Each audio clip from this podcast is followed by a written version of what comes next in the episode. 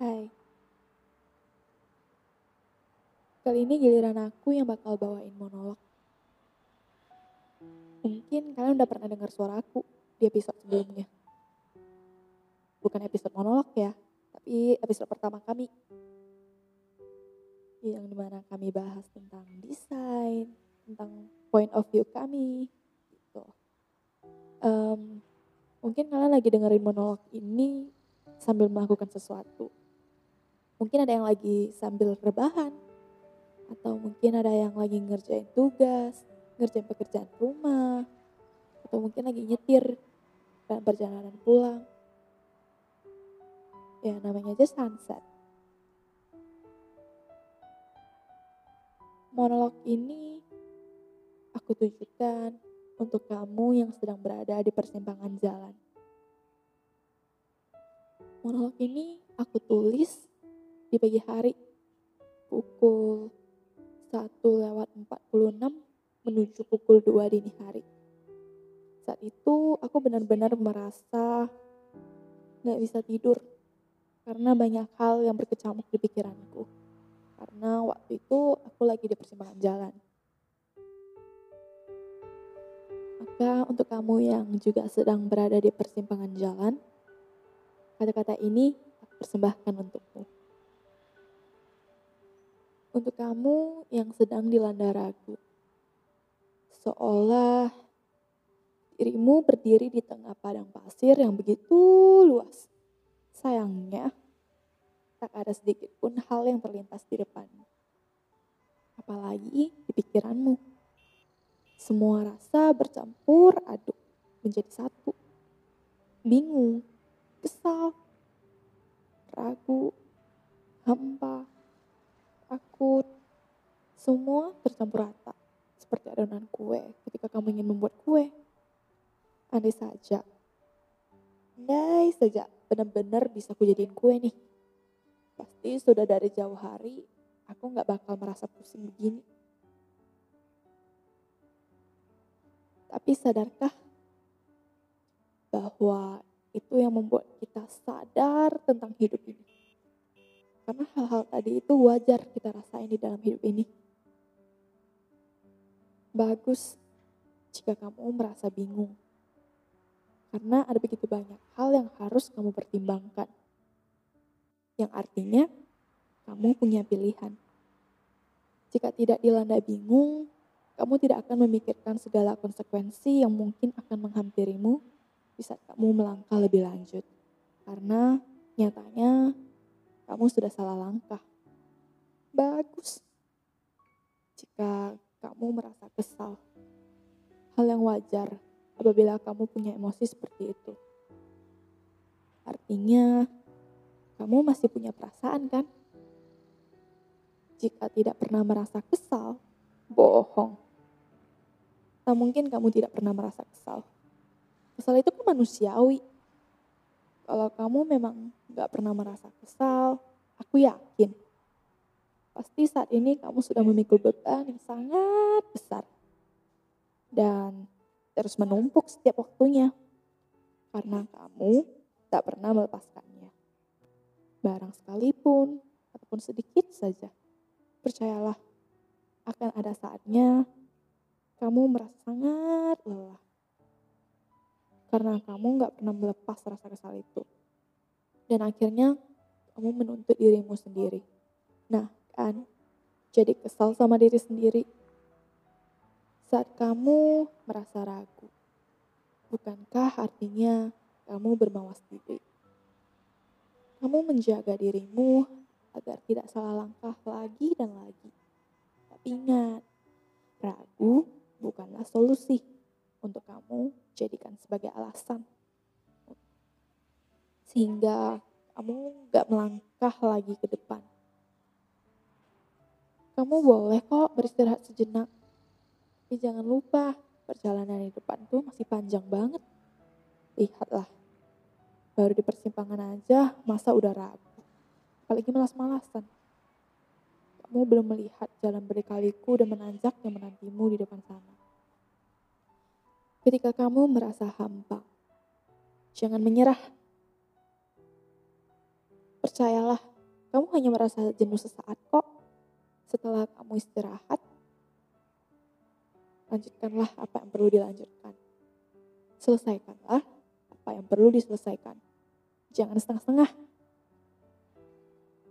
Hampa dan damai hampir memiliki makna yang sama ya.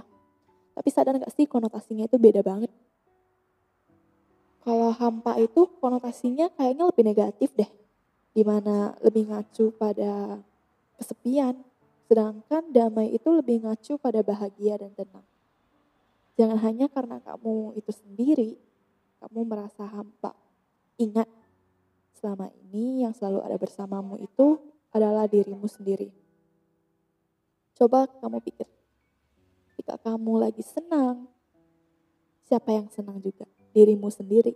Ketika kamu sedih, ketika kamu marah, ketika kamu terinspirasi, siapa yang terlibat? Dirimu sendiri kan?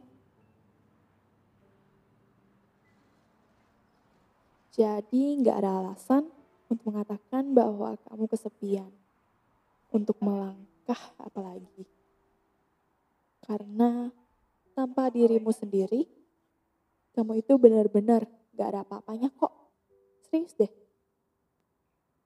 Saat kamu merasa takut, wajar.